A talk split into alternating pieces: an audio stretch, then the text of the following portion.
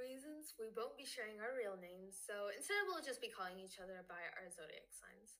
Uh, this is a podcast me and my friend created, and within these episodes, we just want to discuss your favorite TV shows and books. Of course, some of the episodes are going to be series, as we don't want to make every single episode too long, whereas some might just be single episodes. Uh, the series episodes may not be released right after each other, as we may want to talk about other TV shows or books. We also have an Instagram called On Topic Pod where we'll be doing polls about your favorite TV shows and books. So you can DM us about your favorite TV shows and books, and we might make an episode on them.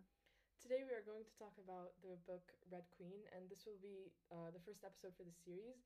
Red Queen is the first book of a four book series. It is written by Victoria Aveyard, um, and the first book was released in 2015.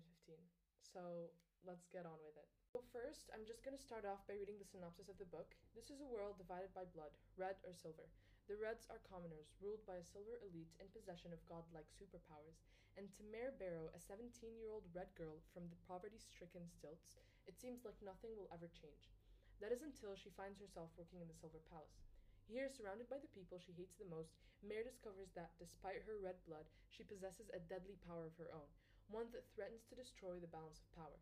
Fearful of Mare's potential, the Silvers hide her in plain view, declaring her a long lost Silver Princess, now engaged to a Silver Prince.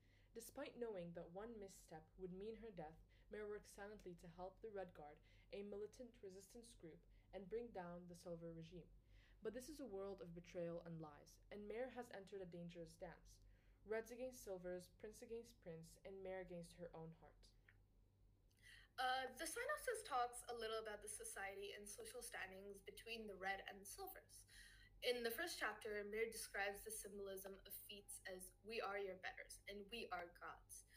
Feats are actually arena battles between many silver warriors against each other, and Mare symbolizes these feats as a difference in power between the two social classes, the red and the silvers. Mare describes the inequalities as only silvers can fight in the arena because only silvers can survive the arena. Silvers have the power to get the jobs done for them, but they want to put red in hard labor just so they can continue to patronize and exploit these red people. Uh, conscription is also a really big part of the first book, and conscription is when people are sent into war. So the Silvers are actually against war between other Silver nations, and so they send red reds to the war.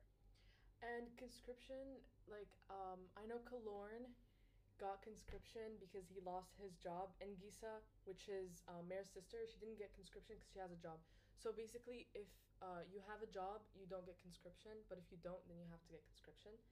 Um, so Mare's personality is um, something that changes throughout the series quite a lot because she faces a lot of hardships and she has to conform to like a new reality very quickly and it's all just a sudden change for her and she's also still a teenager which is just another thing to worry about all on its own.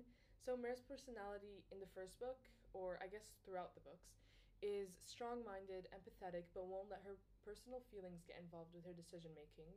So she makes decisions um, like not with her heart and not emotionally she makes them like by thinking and very like she's a very like rational person basically she doesn't mind being the villain of the story as long as she can make everyone's life better and we see that quite a lot throughout the series um, and we're going to talk about it um, in other episodes her morals are different from what we usually would think but she is determined to make a change within her unfair society um, her her physical looks, I guess. Um, she has brown hair with white streaks in her hair, and she gains these white streaks from after she earns her power, which is lightning.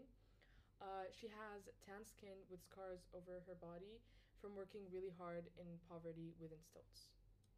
A little bit more about Mare in consideration with other people. Um, Gisa is Mare's uh, sister, and she's Mare or Mare, essentially described as Gisa's shadow.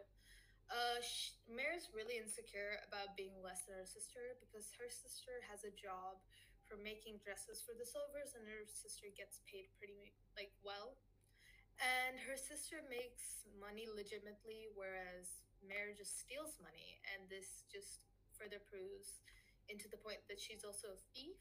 Um, Mare's family does live in poverty within the stilts, and as they live in poverty, to be able to live a little bit more comfortably and afford food, she steals money to buy food.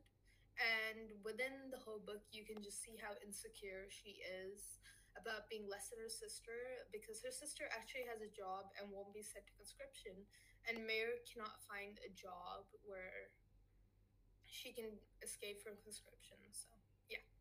I'm going to discuss Mare's family. So Mare has four brothers, and every time one of them leaves to conscription, they give um, Mare and Gisa each one earring, um, and it's just sort of like a way to remember them.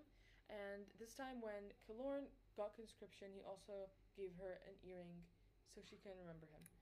Um, so next, uh, we're gonna talk about her dad. He is crippled and he's missing a lung, and this is because he was conscript, conscript conscripted and he went to war for years and years um, and so he like his one of his lungs got damaged and his and he has like a a, lo- a fake lung in and he he also can't walk and he also doesn't approve of Mare's stealing or Mare's thievery I guess um, and also her mom disapproves of her stealing her mom is also not proud of her because Mare doesn't have a job. She's very bad at school. She's basically like the total opposite of Gisa. And Gisa uh, works in the palace as a tailor, and she's not conscripted because she has a job. And this is, uh, and she's usually, uh, and Mare is usually compared to Gisa, because Gisa is better than her in a lot of things. Okay, so now I'll be talking about the first meeting between Cal and Mare. So Mare was trying to steal again, and Mare decided to try pickpocket Cal, but Cal caught her pickpocketing, and he asked her why she tried to pickpocket him. She was telling him about her life story, so she was talking about the hardship she had to suffer living in poverty as a red, and Cal felt really bad for her because he just thought that it was unfair and injustice towards the Reds. So he said that he would offer her a job at the palace and give her some money so she can actually live in poverty and she can actually afford the food that she needs to for her and her family. he actually says his name is Cal, but she isn't sure who the Silver Prince is. So she isn't actually aware of the true identity of his as he's a royal blood.